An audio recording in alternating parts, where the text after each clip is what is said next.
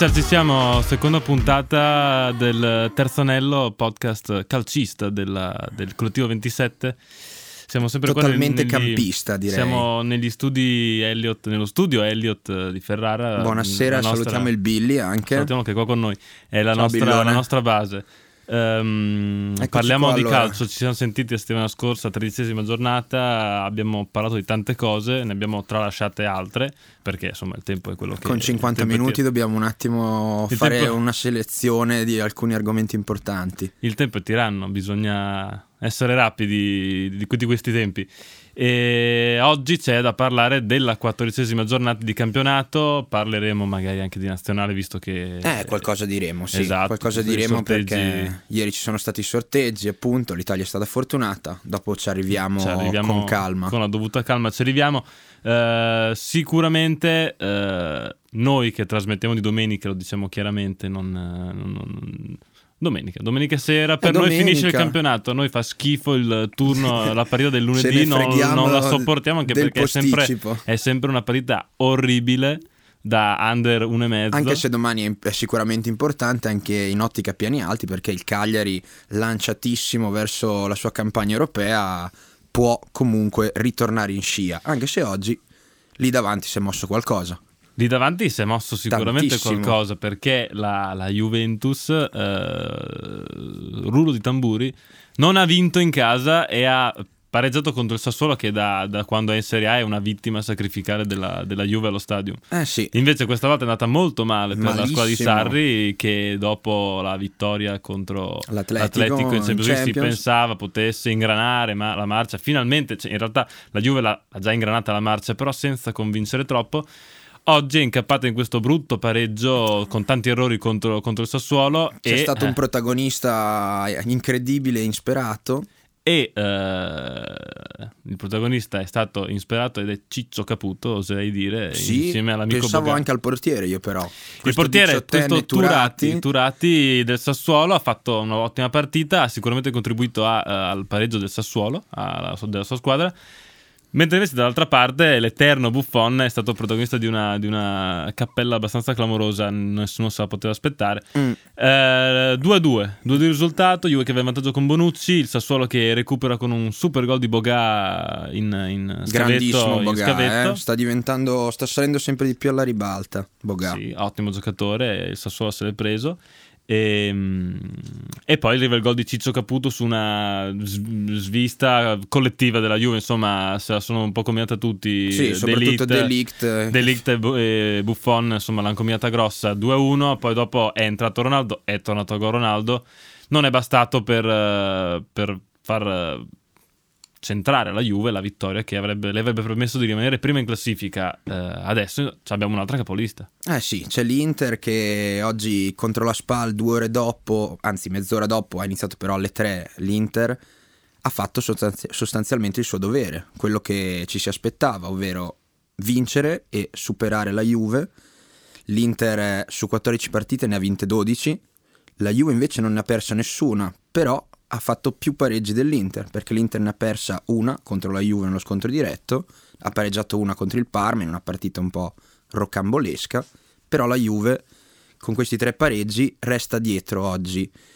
E 12 l'Inter- vittorie dell'Inter in 14 giornate, miglior, miglior partenza di sempre. sempre dell'Inter e ovviamente i meriti sono enormi e da riconoscere ad Antonio Conte che ha rivoluzionato tutto quanto, ambiente, eh, giocatori e direi anche mentalità, perché l'Inter nel corso degli anni, do- dopo il triplete, aveva perso un po' la mentalità di grande squadra, di squadra vincente, arrancato tra mille problemi, però con Conte si sta ritrovando finalmente questa mentalità vincente. Ed è andata a vincere oggi in casa davanti a uno stadio strapieno perché adesso San Siro quando 60.000 gioca, oggi quando eh, gioca l'Inter. Cioè, quando gioca l'Inter eh, lo stadio è sempre strapieno eh, perché insomma la gente segue il momento, segue il fluido che sta Eh sì. invadendo la squadra di Conte. Ehm, 2 a 1 contro la Spal, 2 a 0 la pratica sembra archiviata con doppio Lautaro che Sì, sta diventando scatenato. sta diventando una pedina, lo è già una pedina si fondamentale. sta senza dubbio ergendo a uno dei migliori attaccanti in circolazione in Europa. Chiaramente è l'anno della- dell'esplosione totale. L'anno scorso era arrivato, aveva fatto sicuramente bene per le chance che aveva avuto, però il Toro Martinez quest'anno sta dimostrando veramente di, di, valere innanzitutto i soldi che l'Inter aveva speso l'anno scorso, perché ricordiamo che l'Inter aveva fatto un investimento importante, 20 milioni, giocatore consigliato da Milito, che arrivava appunto dalla squadra ex di, del Principe, il Racing da Avellaneda, e quest'anno sta veramente sorprendendo un po' tutti, credo. O no? Tu ti aspettavi forse un inizio di Martinez così importante? Mm, 13 niente. gol? No, no, per niente, non me l'aspettavo perché l'eredità di Cardi era importante Eh. e soprattutto il campionato scorso dell'Inter, visto che c'era appunto Icardi a riempire l'area, ci aveva fatto vedere un Lautaro magari in posizione un po' diversa. Sì. Questa volta, quest'anno, in queste ultime partite, soprattutto Lautaro si è riscoperto un animale d'area di rigore E notevole. la differenza forse è proprio questa, che l'anno scorso giocava magari prima punta da solo con tutto il peso dell'attacco sulle spalle. Quest'anno a dargli una mano c'è un altro che ha le spalle belle grosse, che è Lukaku, e stanno formando questa lula, questa coppia d'attacco esplosiva e senza dubbio decisiva per le sorti dell'Inter. Anche oggi Lukaku benissimo. Non ha fatto gol, Non ha fatto però gol, non vuol dire che... Ha fatto, Che abbia stava- fatto male, anzi, il contrario. Martinez, tra l'altro, poteva fare tranquillamente tripletta oggi. Si è mangiato un gol da solo davanti a Beriscia, messo davanti al portiere da una genialata di Lukaku con un assist di prima intenzione quasi no look. E l'Inter, l'Inter molto bene, sta veramente dimostrando di essere una creatura plasmata, immagine e somiglianza del suo allenatore. Tenace, caparbia, subito aggressiva fin dai primi minuti finali. L'Inter è andata in vantaggio dopo poco. Ci sono stati un paio di errori da parte della SPAL. Chiaramente l'avversario non era un avversario che sulla carta poteva dare grosso filo da torcere all'Inter anche per come è messo. Però l'Inter eh, oggi ha assolutamente dominato la partita e merita, a mio parere, di essere prima in classifica. A momenti la spalla riprende perché riprende, dopo sì. il 2-0 è arrivato, dopo l'intervallo è arrivato il gol di Valotti, un bel gol di Valotti. Bellissimo la gol. Spal non, non segnava su azione da un po' di tempo. Primo gol della SPAL in trasferta, se non sbaglio, per in questa stagione. Poteva farlo Petagna contro Udinese, ma Eh, di sì. rigore al 98esimo. Mm. Invece l'ha fatto Valotti a San Siro, un gol purtroppo inutile. La Spal resta nei bassissimi fondi della classifica. Anche lì eh, c'è- ci sarà sicuramente qualcosa da dire. Sì, Eh, assolutamente. io però resterei ai piani alti, ma non prima di aver letto insomma tutti i risultati della giornata perché ce li siamo un po' persi. Allora, Diciamoli. hanno cominciato Brescia-Atalanta nel fantastico derby lombardo. Ci ricordiamo tutti la corsa di Mazzone sotto la curva dell'Atalanta, mandare dei cancari, non si sa bene a chi. È andata molto male al Brescia che ha perso malamente 3-0 in casa davanti ai tifosi. Balotelli reintegrato, titolare, non è servito praticamente a nulla. preso solo una traversa. Ha preso una traversa, ha strappato il 6 in pagella per, il fant- per i fantacal- fantallenatori. Ma questa è una magri- magrissima consolazione. Chi non, consola, chi non si consola assolutamente è grosso perché in tre partite ha fatto 0 gol e ne ha subiti ben 10. Direi che la sua esperienza ehm, sulla panchina del Brescia se non, è, se non è da considerarsi già finita, perché si parla chiaramente di un ritorno di Corini, perché il Brescia non può avere tre allenatori a libro paga. Eh, io credo che dipenderà tutto dalla prossima giornata che il Brescia andrà a giocarsi in casa della Spal contro partita Salvezza. fondamentale per tutte e due, Salvezza direi. importantissimo, eh, anche lì pronostico imprevedibile, io non, non azzarderei mai a puntare 2 euro su un risultato secco. Mm, la giornata di, che, si, che si concluderà domani, lunedì, perché noi, ripeto, trasmettiamo di domenica, eh, è eh, proseguita con eh, Genoa-Torino, ha vinto il Torino 1-0, si è ripreso un po' il Torino, Fiorentina-Lecce 0-1. eh, Grande la- vittoria del Lecce fondamentale in chiave salvezza. la Juventus ha impattato contro il Sassuolo 2-2, l'Inter abbiamo già detto che ha battuto 2-1 senza grossi problemi la SPAL, il il risultato sembra una partita molto tirata, in realtà la SPAL soltanto nel finale ha provato a pareggiarla. Continua la sua marcia alla Lazio senza grossi grattacapi contro Udinese, un 3-0 netto. Scontro salvezza tra Parma e Milan, vince il Milan con gol di Teo Hernandez eh, proprio sul finale. Capocannoniere del Milan, Teo saranno, Hernandez. saranno contenti eh, i rossoneri che insomma volevano un nuovo idolo, adesso hanno Teo Hernandez come nuovo idolo visto che Piontek ha ancora le polveri un po' bagnate. Napoli-Bologna direi che è il risultato a sorpresa della giornata, il Napoli passa in vantaggio, poi dopo il Bologna fa la rimonta della vita. Povero Napoli. Verona, Verona-Roma 1-3, partita interessante. La Roma è andata in gol con tutti gli esterni. Penso che per un allenatore che gioca con gli esterni sia il massimo della vita. Eh, domani chiude tutto Cagliari-Sampdoria. Mm, abbiamo detto dell'Inter, abbiamo detto della Juve. Adesso però io parlerei del Napoli. Parliamo Saltiamo del un Napoli. blocco di classifica, non Sì. dico meno interessante, però insomma Roma e Lazio fanno il loro dovere, l'Atalanta è tornata a vincere. Io parlerei del Napoli perché il Napoli Beh, mi sembra che stia dubbio- attraversando un, un momento abbastanza complicato. eh. È senza dubbio l'argomento del giorno perché eh, il Napoli non riesce a ritrovarsi. Purtroppo da sei giornate ormai non riesce a vincere, ci sono solo dei pareggi, prestazioni senza dubbio sottotono.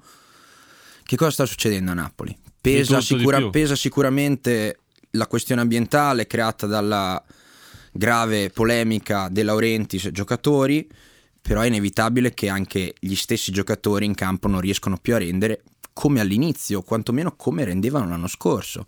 Cosa è Io successo? I che- giocatori sono gli stessi, la qualità è la stessa, c'è un problema di testa, Eh, palesemente. io credo che effettivamente sia un, un problema di nervosismo perché lo stesso Ancelotti non è tranquillo, lo ha fatto vedere anche nell'intervista post partita, si è assunto tutte le colpe del caso perché come un condottiero deve fare e lui è un super condottiero. Anche se in questi casi la colpa non è mai solo dell'allenatore, diciamocelo chiaro. Costa. Chiaro No, che no. Ancelotti ha sicuramente le sue colpe a livello magari tattico, di disposizione dei giocatori. Anche oggi si è partiti col 4-3-3, mentre i moduli utilizzati nel corso della stagione erano- sono stati diversi.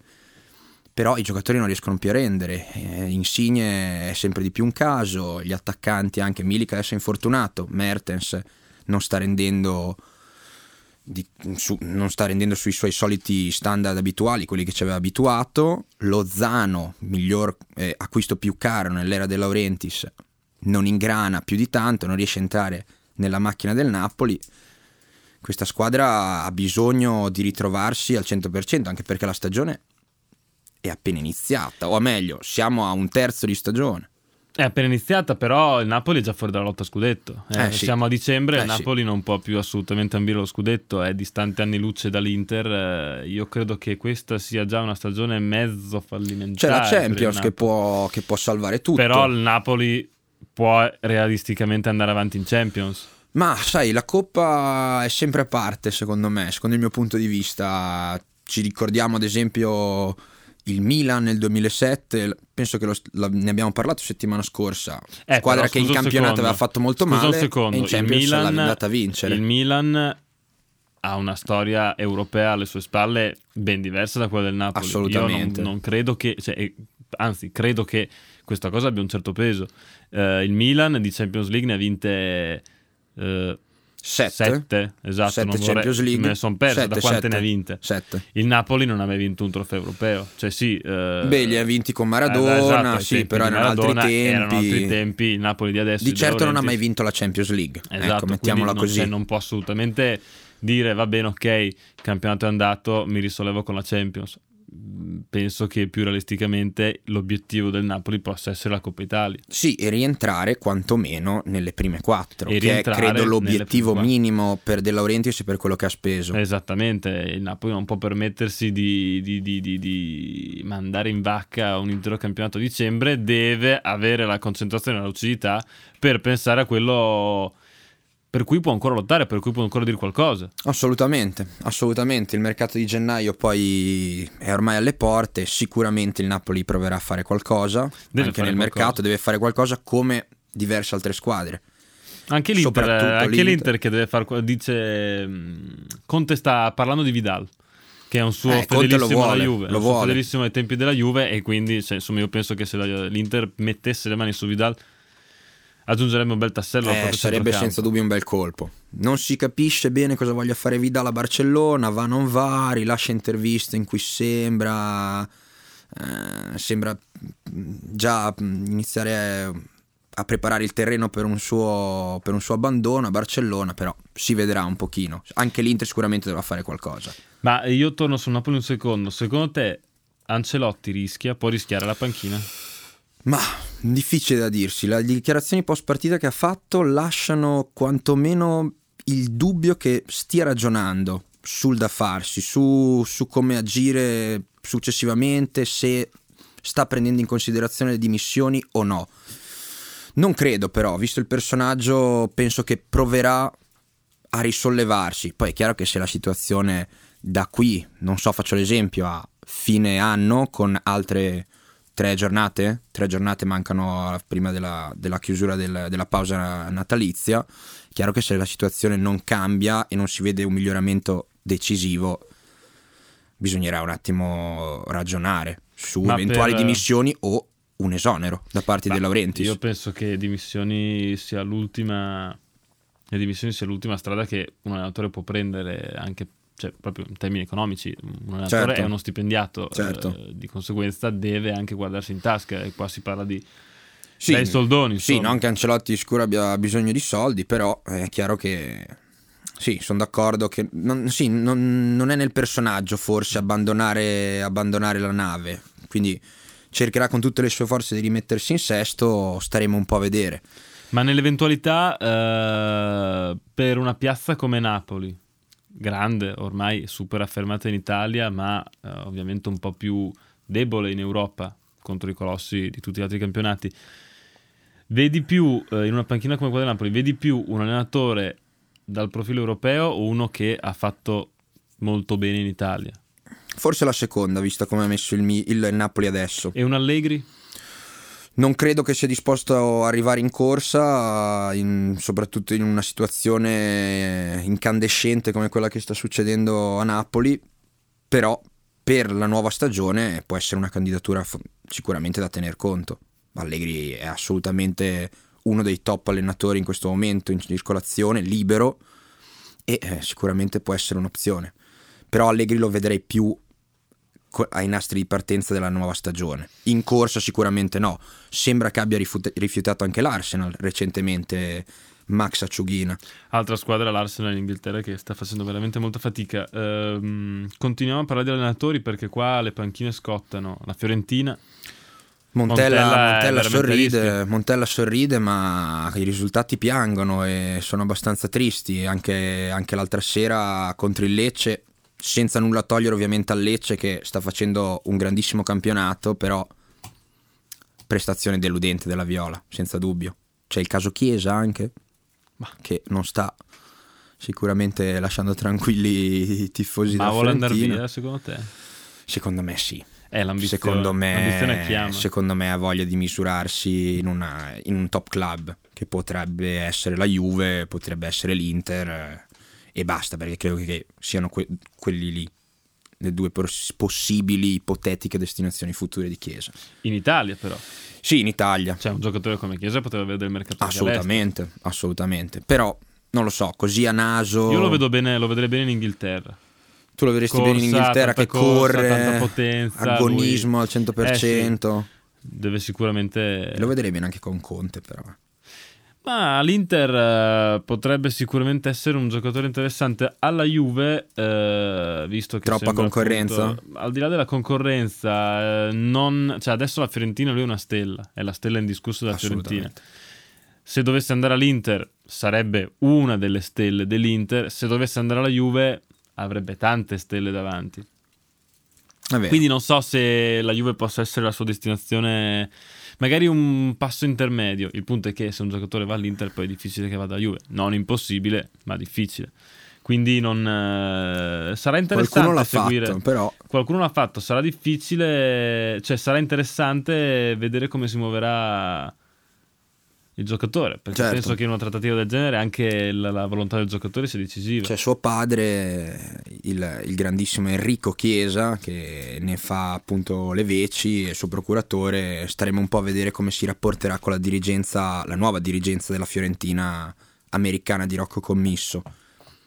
Anche il Milan, secondo te, avrebbe bisogno di qualche innesto di mercato? Domanda il scontata. Milan avrebbe bisogno di un viaggio a Lourdes, eh, penso prima di tutto, perché... Un paio di tappe dalle Oddio, varie Madonne. Oggi è andata eh? anche bene perché Beh, la vittoria sì. col Parma sicuramente ha dato un po' di aria alla classifica, ma la classifica è comunque tragica, la perché sono, i punti tantissimo. sono 17, eh, solamente 7 in più del Genoa ok, eh, Genoa terzultimo chiaramente, sì. ok che dietro vanno veramente lenti e il Milan ha la rosa, solite frasi fatte, Ma ha certo, rosa, ma- l'organico per tirarsi fuori dai guai. È una stagione per ora fallimentare, senza dubbio. Il punto è che eh, non si vedono grossi progressi in campo, anche Pioli l'ha detto, questa vittoria non risolve sicuramente i problemi. È arrivata in trasferta sul campo del Parma, però io sfiderei ogni tifoso del Milan a esultare per una vittoria. Cioè, almeno sì, si esulta, ma si tira un sospiro di sollievo. Sì, sì, assolutamente. Si esulta perché ehm, peggio di così forse non si poteva fare. E questo 1-0 sacrosanto firmato da Teo Hernandez, unica nota lieta direi della stagione rossonera. Grande rivelazione Teo Hernandez, eh?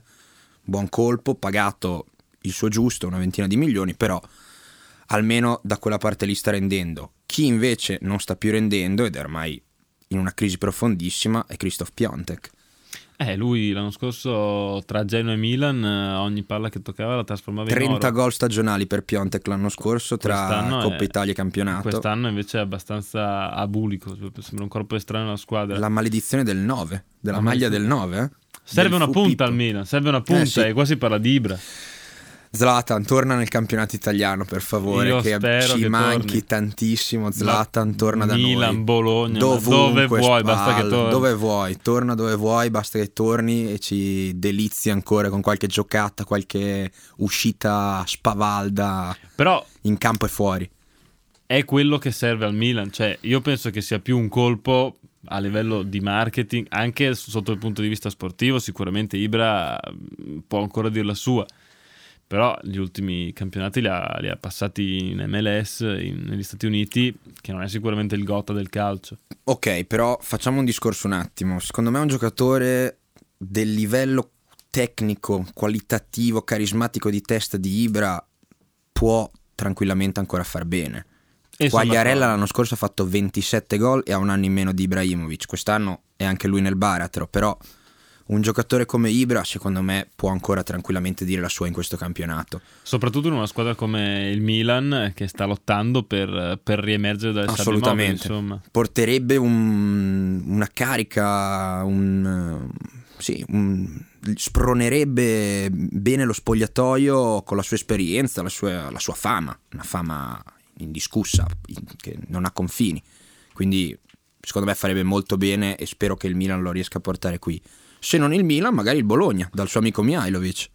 Mialovic che oggi ha fatto il colpaccio col Napoli Grandissimo, telefono, clamoroso. grandissimo, grandissimo Sinisa, ritornato a parlare davanti alla stampa, non so se hai seguito la conferenza dell'altro giorno, toccante, che carattere soprattutto. toccante, veramente una dimostrazione di forza, di, di tenacia, di, di, di- di un, un Di lotta, sentimento è di un lotta, guerriero, è un esatto, guerriero, è un guerriero. è un guerriero. È un guerriero, l'ha dimostrato eh, ed è stato subito abbastanza eh, duro con la squadra. Non Sì. ha detto io non sono incazzato nero, Sì, sì. non mi sta piacendo la mia squadra, bisogna cambiare.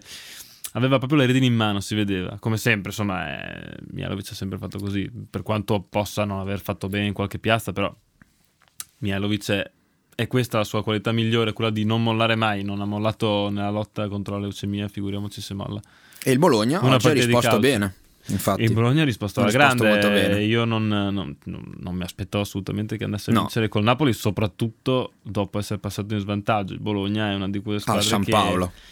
Il Bologna è una di, que- una di quelle squadre che ha un buon organico e può puntare a, a srubacchiare dei punti qua e là, anche in qualche stadio grosso. Eh, L'ha, Sì. fatto, l'ha fatto col Napoli. Una squadra rognosa. Darà fastidio, sì, perché magari non, non- non può non imporre il proprio gioco, il proprio ritmo, può andare in difficoltà nelle partite con le, con le squadre dello stesso livello, ma ha un'identità precisa.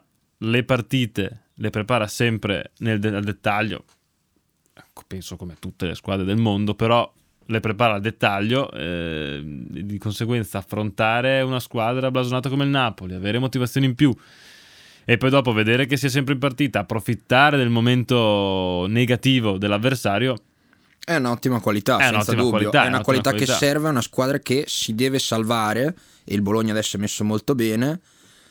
Una qualità che secondo me questa tenacia, questa- questo spirito di gruppo, perché è di questo forse che parliamo, si è creato un, un grande spirito di gruppo al Bologna, come si è creato anche un po' al Verona. Non so se sei d'accordo. Squadra Il che Verona- sulla carta non gli avresti dato un centesimo No, no, inizio stagione. che E invece, ragazzi, è nona comunque in classifica. Poi Ah, addirittura a pari punti col Parma e a meno due dal Napoli il Verona. Sta facendo un ottimo campionato e oggi è anche andata vicino al colpaccio, colpaccio. Eh, no, Assolutamente. in casa, però con la Roma, eh, perso 3-1, ok. Risultato che un po' bugiardo per la prestazione in un realtà. po' bugiardo. Io sono dell'idea che la Roma abbia un potenziale enorme. Quando recupererà tutti gli infortunati, dirà la sua in maniera abbastanza perentoria, secondo me, soprattutto perché ha un parco esterni invidiabile. Tornato Mkhitaryan- oggi, segnato anche all'ultimo. Clivert eh, gioca a minuti, è diverso da quello dell'anno scorso, quindi va avanti. Sta migliorando tantissimo Sta il migliorando figlio di lui. Patrick. Però, Sta migliorando sì. anche lui, però ehm, Sai però il Verona che non ha demeritato così tanto e comunque il Verona ha una sua identità di gioco. Non Assolutamente. è che entra in campo, ok, sono contro la Roma, questi me ne fanno 5. No, eh, il Verona ha fatto il gol del 1-0. È passato in vantaggio, Roma- gliene hanno annullato uno, tra l'altro, per un fuorigioco millimetrico di proprio una falange del piede. Poteva essere la doppietta di Faraone. Eh, Poteva essere una clamorosa doppietta per Di Faraoni. La Roma ha giocato una partita non bellissima, però illu- illuminata, lasciamelo dire, da- dalla classe di Lorenzo Pellegrini, che si sta, si sta appunto ergendo come uno dei migliori centrocampisti italiani. Ottimo, ottimo. Io su Pellegrini sono sempre favorevole. Ehm, dicevo che se si vince 3-1 e non segna la punta centrale, vuol dire che le cose vanno da Dio. Perché nel momento in cui segna anche Geco, ecco che la Roma ha un potenziale offensivo di primissimo livello, almeno in Italia. Geco sì che non segna, però comunque dà sempre una mano enorme lì davanti, una sorta di regista offensivo fondamentale negli schemi della Roma. Eh, lo- La Roma ha fatto, un- ha fatto- da- da è stato, è stata una manna dal cielo non vendere Geco quest'estate all'Inter. Anche perché se fosse andato all'Inter, magari all'Inter non sarebbe arrivato Lukaku. Ma non lo so, Conte ne voleva, voleva due besti, due pistoloni lì davanti. Esagerato, però, solito esagerato. Eh, però invece esagerato, ma intanto i risultati stanno arrivando. Quindi Ah, beh, va bene l'esagerazione, ma sicuramente, sicuramente sta facendo bene. No, su Conte Si merita tutti i complimenti. Su Conte massima fiducia. Ehm, stavamo parlando del Lecce, che sta facendo un ottimo campionato. Sì, Parlavamo, bene Liverani. parlavamo anche del Verona, esatto, bene Liverani. Chi sta facendo una fatica enorme è la SPAL. Noi la stiamo vivendo perché siamo di Ferrara, la viviamo quasi quotidianamente. La SPAL sta facendo veramente molta fatica e sembra che l'idea di gioco tanto predicata da semplici stia un po' venendo a mancare. Tanti gli infortuni, tante le Eh, quello, sfortune. quello fondamentale, secondo me, Costa. In una squadra che si deve salvare ti vengono a mancare i tre elementi più qualitativi e più importanti nello schema tattico del 3-5-2, che è lo schema classico di semplici. Le difficoltà sono grandi. Manca Fares, rivelazione dell'anno scorso. Manca Di Francesco, che è stato l'acquisto di punta dell'estate a livello qualitativo. E si è, si è fatto male anche da Alessandro. Oggi si è fatto male Strefezza, che era una sorpresa che poteva un po' tamponare queste assenze. Petagna da solo davanti può fare poco, purtroppo. Petagna è il classico palla in banca. Quando gli si dà la palla è in banca. Il punto è che se la prende a centrocampo la banca è un po' banca è lontana. lontana. La banca eh, è un sì. po' lontana. La banca è lontana. E quindi diventa problematico avanzare. Ehm, mi ha lasciato un po' perplesso. Ehm, Kurtic non lo vedo più carico come l'anno scorso. Ombroso. Doveva essere la guida carismatica e di esperienza della squadra. Qualitativo anche perché Quest'anno comunque- coadiuvato da Beriscia, insomma, da giocatori. Vabbè, c'è sempre il solito Missirò. Insomma, Certo. la squadra è Certo. abbastanza esperta. Eh, mi aspettavo però qualcosa di più. Da un po' di tempo a questa parte. Non Kurtic è più lui, è vero, Kurtic vero. ha un po' perso smalto e secondo me questo incide molto nel, nel rendimento della spalla. Sì, sembra un po' bloccato, mh, giocate fine a loro stesse, non, non- non sta, non sta rendendo assolutamente bene, sembra demoralizzato direi, per come lo vedo io non ha più la- l'intraprendenza e quel pizzico un pochino di spavalderia che l'anno scorso, l'anno scorso gli aveva fatto raggiungere il suo record di gol in campionato, 6 gol, era stato fondamentale per la salvezza della SPAL e quest'anno non sta assolutamente rendendo. La SPAL... eh, purtroppo è una seria candidata a retrocedere. E infatti ti vorrei chiedere chi è che va giù secondo te? Guarda, Dopo tre eh, mesi di campionato. Stavo pensando di chiedertelo io, ma poi mi sono detto: no. non è il momento dei bilanci. Mm. In Beh. realtà, guardando il, mm, il calendario, anche in questo momento sto guardando il calendario dell'Udinese, altra squadra che sta un po' tentennando perché dopo la vittoria per 3-1 sul Genoa, mm, Sì, un po' sporadica. fondamentalmente non ha più imbroccata una. Un 0-0 con la Spal, un 2-1 perso, ha perso 2-1 in casa della Samp che eh, non vinceva dalla notte dei tempi, e poi un netto 3-0 contro la Lazio. Eh, direi che il lotto delle candidate a retrocedere è abbastanza, è abbastanza affollato. Brescia, Spal e Genoa sono iscritte ufficialmente. Assolutamente, dovrà Eh, lottare fino alla fine loro. Sampdoria, Udinese, Lecce e Sassuolo sono poco più avanti, però il Sassuolo oggi si è tolto una bella soddisfazione pareggiando 2-2 allo stadio. Assolutamente, e io la risposta te la darei proprio qui. Si salva chi ha più qualità e il Sassuolo di qualità ne ha. Sassuolo di qualità ne ha molta. Oggi eh, ha fatto cioè, De Zerbi, che per me è un... Ti piace una specie, Zerbi, di, una, eh? è una specie di visionario, un- Sì, uno da- dal quale ci si può aspettare veramente qualsiasi cosa. ha eh, presentato una formazione interessantissima. eh, intanto ha lanciato un 2001 in porta. Questo ragazzo che ha fatto anche Decisivo, due o tre parate, ha, ha tolto un gol a Ronaldo. Penso che lo racconterà. Per, cioè, Bella fino, giornata fino a quando lui, sì. avrà voce per farlo ai- agli amici. E poi si è presentato con, eh, senza Berardi che è la guida offensiva, con un attacco a valanga perché Djuricic, Caputo e Boga a me piacciono. Sono di quei giocatori Sì, che sì, fanno sì. tanto movimento, pochi punti di riferimento. Certo. Caputo è il tecnicamente punta terminale centrale, offensivo ma è, è un- anche lui è un motorino che corre ovunque. grandissimo. Squadra giovane, il Sassuolo Caputo. squadra giovane. Sì, giovane il Sassuolo, però con una guida anche lì non troppo eh, esperta come De Zeri perché allena da quanto? 4-5 anni, direi, tra Serie B e Serie A. La Serie A, l'esordio l'ha fatto Col Serie fatto Benevento. col Benevento, si è preso anche una valanga di applausi per Eh, l'ottimo sì. giorno di ritorno. inutile per quel Benevento, Inutile, però, però... lui si è messo in vetrina. E infatti da lì poi è arrivata la chiamata al Sassuolo l'anno scorso ha fatto bene, quest'anno un po' più di difficoltà, però comunque oggi si è rimesso, si è rimesso bene in pista, direi. L'anno scorso mi ricordo che c'era addirittura la voce di un interessamento del Barcellona per De Zerbi. Questa è una nota di colore, spero che, Notizia- spero che un giorno ci possa andare perché secondo me... L'avrà sparata un- qualche giornalista spagnolo questa può- bombetta, dai. De Zerbos. De Zerbos. Secondo me ci può far divertire De Zerbi.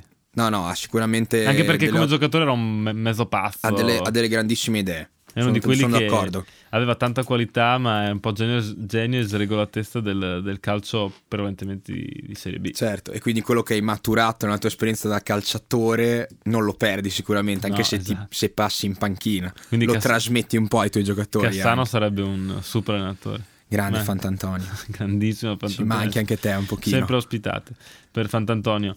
Ehm, ci abbassiamo ulteriormente. Andiamo, andiamo giù, Andiamo giù perché a noi piace andare sempre più giù. sempre più a fondo. Dal terzo anello scendiamo fino al campo. Esatto, se in cima, non proprio in cima in cima, però quasi, ci sono le due romane, in fondo, ma non proprio in fondo in fondo, ci sono le due genovesi.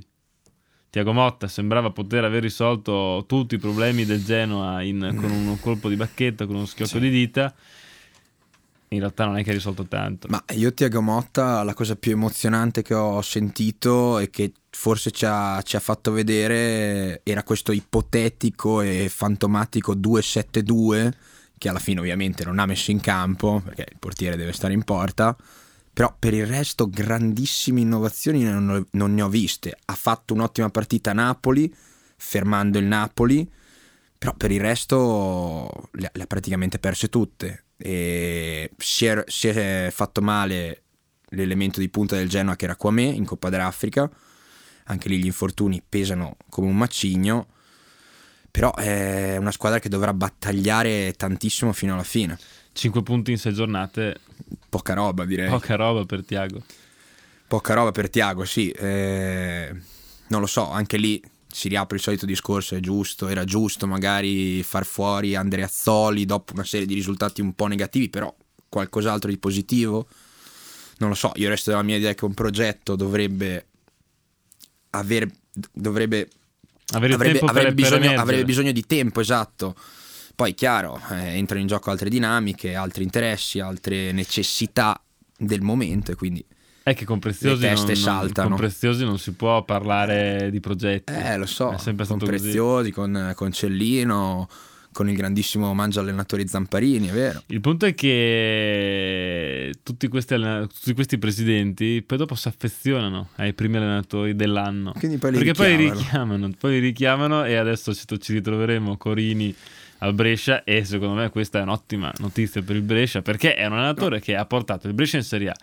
Lo spogliatoio ce l'ha in mano, lo spogliatoio ce l'ha in mano e quindi il- cioè, i giocatori sanno Mm. quello che vuole Corini. Poi dopo passare dalle parole ai fatti è un conto. Però Corini eh, fac- faceva parte del- dell'anima bresciana. Pensa, pensa solo che eh, in settimana i tifosi del Brescia, gli Ultras, hanno scritto una lettera a Cellino indicando e urlando a gran voce che il- questo Brescia sarà, è sempre stato, è e sempre sarà di Corini. Quindi È un bel pensa- attestato di è un bellissimo attestato di stima. Di certo grosso, non lavorerà tranquillissimo, sapendo un po' qual è il pensiero dominante della tifoseria.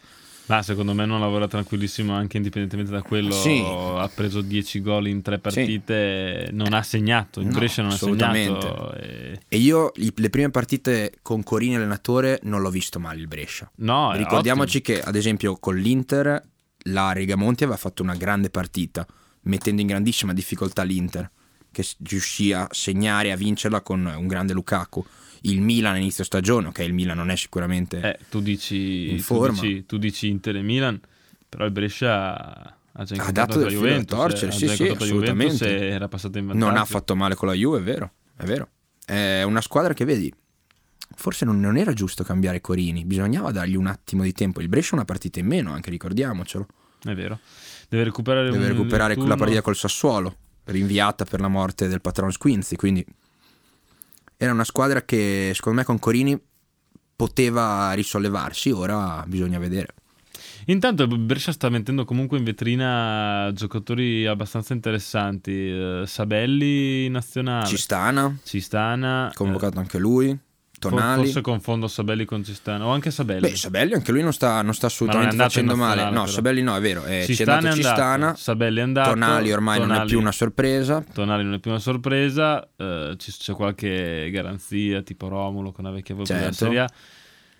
Chissà Balotelli, però insomma Balotelli è sempre un capitolo a parte, non, non mi addentrerei neanche troppo. Donnarumma, Donnarumma ha smesso di segnare da quando Corini se n'è Mm, andato, secondo me soffre la nostalgia. Un pochino sì, gli manca Eugenio. Gli, quindi... manca, gli manca Corini. Staremo a vedere un attimo cosa farà Cellino, se lo richiamerà o se eh, deciderà di tenere il nuovo allenatore. Nuovo allenatore che invece alla Sampdoria, ovvero Claudio Ranieri, sta facendo, sta iniziando a fare bene.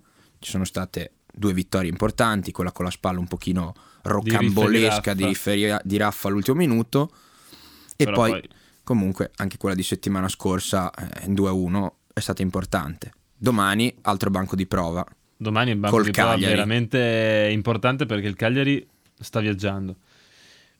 Peccato, mi viene proprio da dire peccato per il 2-2 senza nulla, cioè sempre con Lecce dobbiamo dire senza nulla togliere. Senza nulla togliere a Lecce di cioè, Liverani. Lecce- dico peccato perché eh, il Cagliari secondo me ha messo insieme, eh, ha fatto una specie di, di, di, di fantamercato, ha, preso non gli scarti degli altri perché non si può definire Nengolan uno scarto, però effettivamente Nengolan era uno scarto, Eh, uno sì, scarto dell'Inter. Era un giocatore era- deprezzato. era eh. un esubero dell'Inter e chi se lo prende? Il Cagliari, lui ha giocato a Cagliari, quindi Lo conosco benissimo. Un altro giocatore in esubero della propria squadra è Rog, e Simeone, un altro in esubero della Fiorentina. Anche lui. Sono sta- stati tutti abbastanza revitalizzati. Quindi dico peccato perché vorrei vedere, sono curioso di vedere questo Cagliari eh, se riesce a reggere la pressione. Perché Sì. adesso di pressione io penso che ne abbia. Eh, assolutamente, sono, sono completamente d'accordo con te. Cioè, il punto è che- Aspettiamo a dire che il Cagliari può essere la rivelazione totale del campionato. Esattamente, perché effettivamente sta facendo un campionato super. Ma è vero che si dice, cioè è vero la frase che non ha nulla da perdere. No, secondo me il Cagliari ha da perdere. Assolutamente da si perdere. sta creando una certa credibilità anche a livello nazionale. Vediamo se riuscirà a confermarla. Io sono molto curioso di vedere la partita con la Sandoria, che è una squadra eh, in forma e che, guidata da Ranieri, sta cercando di risollevarsi un po'. E che sì, avrà il coltello tra i denti perché ha bisogno assoluto di punti, nonostante, visto un po' la classifica di oggi, sia attualmente salva. Però i due punti di vantaggio sul Genoa terzultimo, correggimi se sbaglio, No, no, di Genoa certo non 10, sono una, una botte Genoa di ferro. 10, Genoa 10, Sampdoria 12, quindi mm, è lì, la Sampdoria è lì, però si sa mai che riesca a risollevarsi proprio contro il Cagliari. Staremo a vedere. E senti, volevo chiederti una cosa, così al volo. Siccome in questa settimana si è parlato tanto di pallone d'oro, ma Mm. a chi lo diamo questo pallone d'oro? Così Ma al volo, en passant, che adesso mi, mi scorrevano davanti immagini di Van Dyke, del Liverpool, Liverpool che vola in Premier League, tra parentesi, Vola, più 11 domina. sul City, Domina senza problemi. Però Mourinho 3 su 3 col Tottenham. Mourinho campionati 3 su 3 sul, col Tottenham, non ha perso la sua, la sua tigna. Il buon José. Bellissimo, spetta- sempre spettacolare.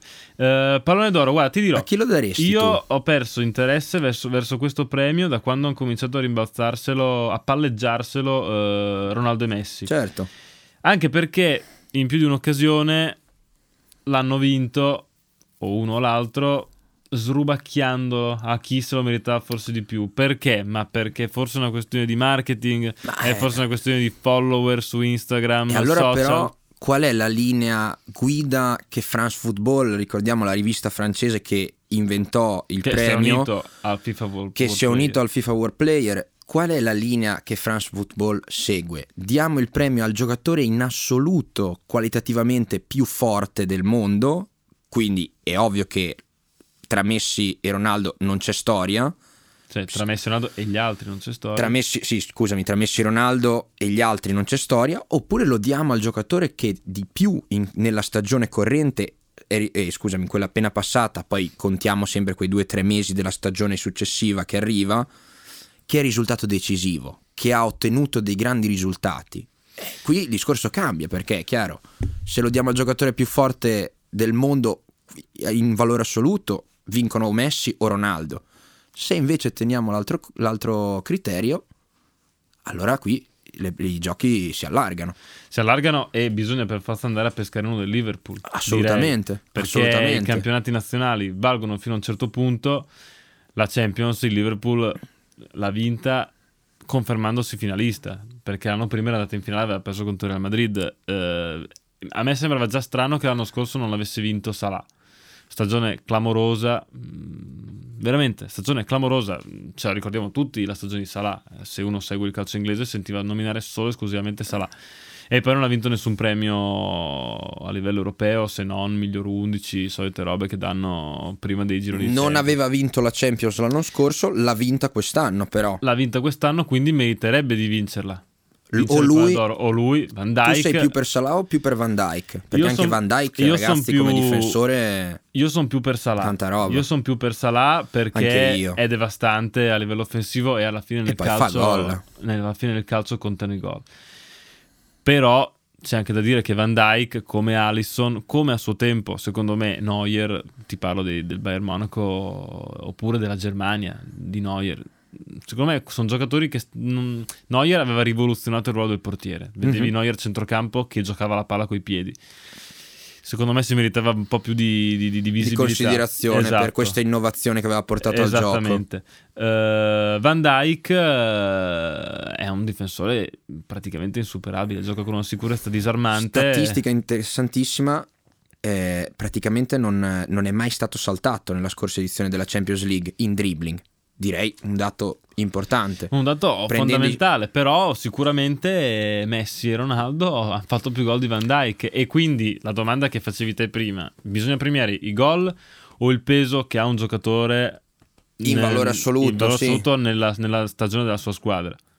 Ah, ok. In ok, passato- tu la metti in questo- sotto questo aspetto. In passato hanno vinto il, pre- il premio tanti giocatori che hanno fatto una grandissima stagione. Eh, esatto. Pensiamo a Cannavaro. L'anno scorso l'ha vinto Modric, ad esempio, che vinto Modric. ha portato la, la Croazia in finale, ha vinto una Champions con, la, con Real Madrid, questo lo dobbiamo dire, È non vero. è sicuramente il giocatore che mh, ci viene subito in mente se pensiamo all'annata vincente del Real Madrid in Europa, perché c'era ancora Ronaldo al Real, Sì, eh, Ronaldo. c'era Bale, però insomma Modric l'anno scorso secondo me è stata una scelta giusta, ad esempio, perché quello che ha fatto con la nazionale croata è stato un traguardo fino, fondamentale, fino al mondiale, storico. fino al mondiale nel Real Madrid con ancora Ronaldo e con ancora Bale, cioè ancora, Bale c'è ancora, però entrambi insomma Sulla cresta dell'onda, sì, sì. esatto, eh, Modric si è fatto largo anche lì Modric, perché Modric l'anno scorso sì e Iniesta o Xavi non negli anni Ma precedenti. infatti sono, sono stati secondo me degli errori e delle gravi soprattutto, mancanze nella- di... soprattutto nell'anno in cui la Spagna va a vincere di tutto e di più. Assolutamente. Negli anni in cui la Spagna ha vinto di tutto e di più. Assolutamente, ma casi ad esempio eclatanti di giocatori che non l'hanno vinto e probabilmente lo meritavano a- e invece hanno visto vincere i giocatori più forti in valore assoluto in quel momento, ovvero Messi e Ronaldo, ce li ricordiamo, mi viene in mente nel 2010 l'anno del triplete, Dell'Inter. Ness- dell'Inter, nessun nerazzurro finì nei primi tre. La Spagna vinse il mondiale, primo mondiale nella storia della Spagna, gol di Iniesta decisivo in finale, alla fine la vinse Messi. Mm, un paio di anni dopo, Ribery, te lo ricorderai, triplete col Bayern Monaco, anche lui, e alla fine anche lì vinse Ronaldo. Anche Quindi- Robben. E Robben, sì, si- secondo me non c'è più un, un criterio guida serio. Ha perso, ha perso un po' di ha appeal. perso il un po' di appeal, senza dubbio. Vediamo quest'anno cosa decideranno i giurati. Se lo vinceranno del Liverpool, mi riavvicinerò al valore del, del premio. Se lo vinceranno ancora Cristiano Ronaldo o Messi, inizierò a storcere un po' il Un naso. po' di amaro in bocca ci potrebbe essere dopo una Poi scelta tra, genere. tra Messi e Ronaldo, e finiamo, io lo darei comunque a Ronaldo per quello che ha fatto l'anno scorso con la Juve in un nuovo campionato e per quello che ha fatto in Nations League col Portogallo, senza dubbio. E No, parliamo di nazionali? Con questo? Parliamo di nazionali perché Eh. c'è stato il eh, bellissimo sorteggio e il Portogallo di Ronaldo non è, non è sicuramente No. felice.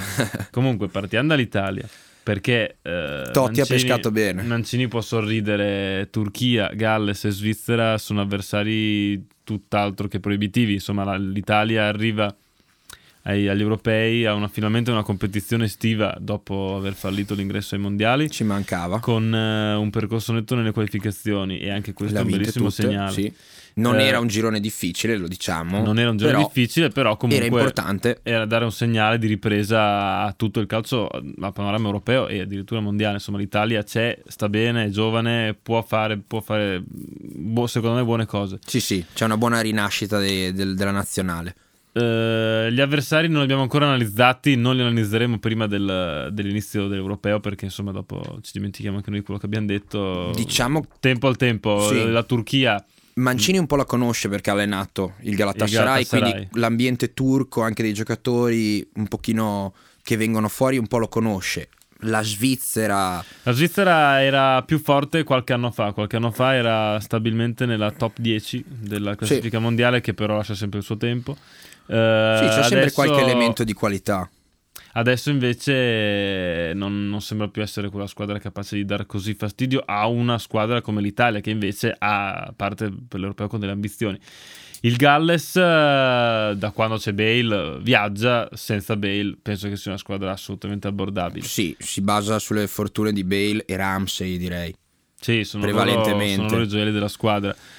Ehm, tralasciando tutti gli altri gironi, perché eh, a noi interessa quello dell'Italia, mh, sottolineerei comunque il girone di ferro che comprende Francia, Germania, Portogallo, Germania e una d- di quelle che usciranno dai 2000 spareggi che devono ancora essere giocati. che non hanno voglia forse No, di, esatto. di essere, di- di- No. neanche di giocarli a questo punto. no, perché, finire nel girone con Germania, Portogallo e Francia credo voglia automaticamente dire arrivare quarti e salutare la competizione. Eh, poi oh, un europeo, chissà, può succedere di tutto, ci ricordiamo la Grecia nel 2004, però In casa del Portogallo, tra l'altro. in casa del Portogallo, sì, in finale. In finale, mi ricordo che c'era Seita Ridis che marcava uomo Idolo. Deco, forse Ronaldo. Caristeas quanti gol fece Bah, quell'anno? Caristeo si è poi perso.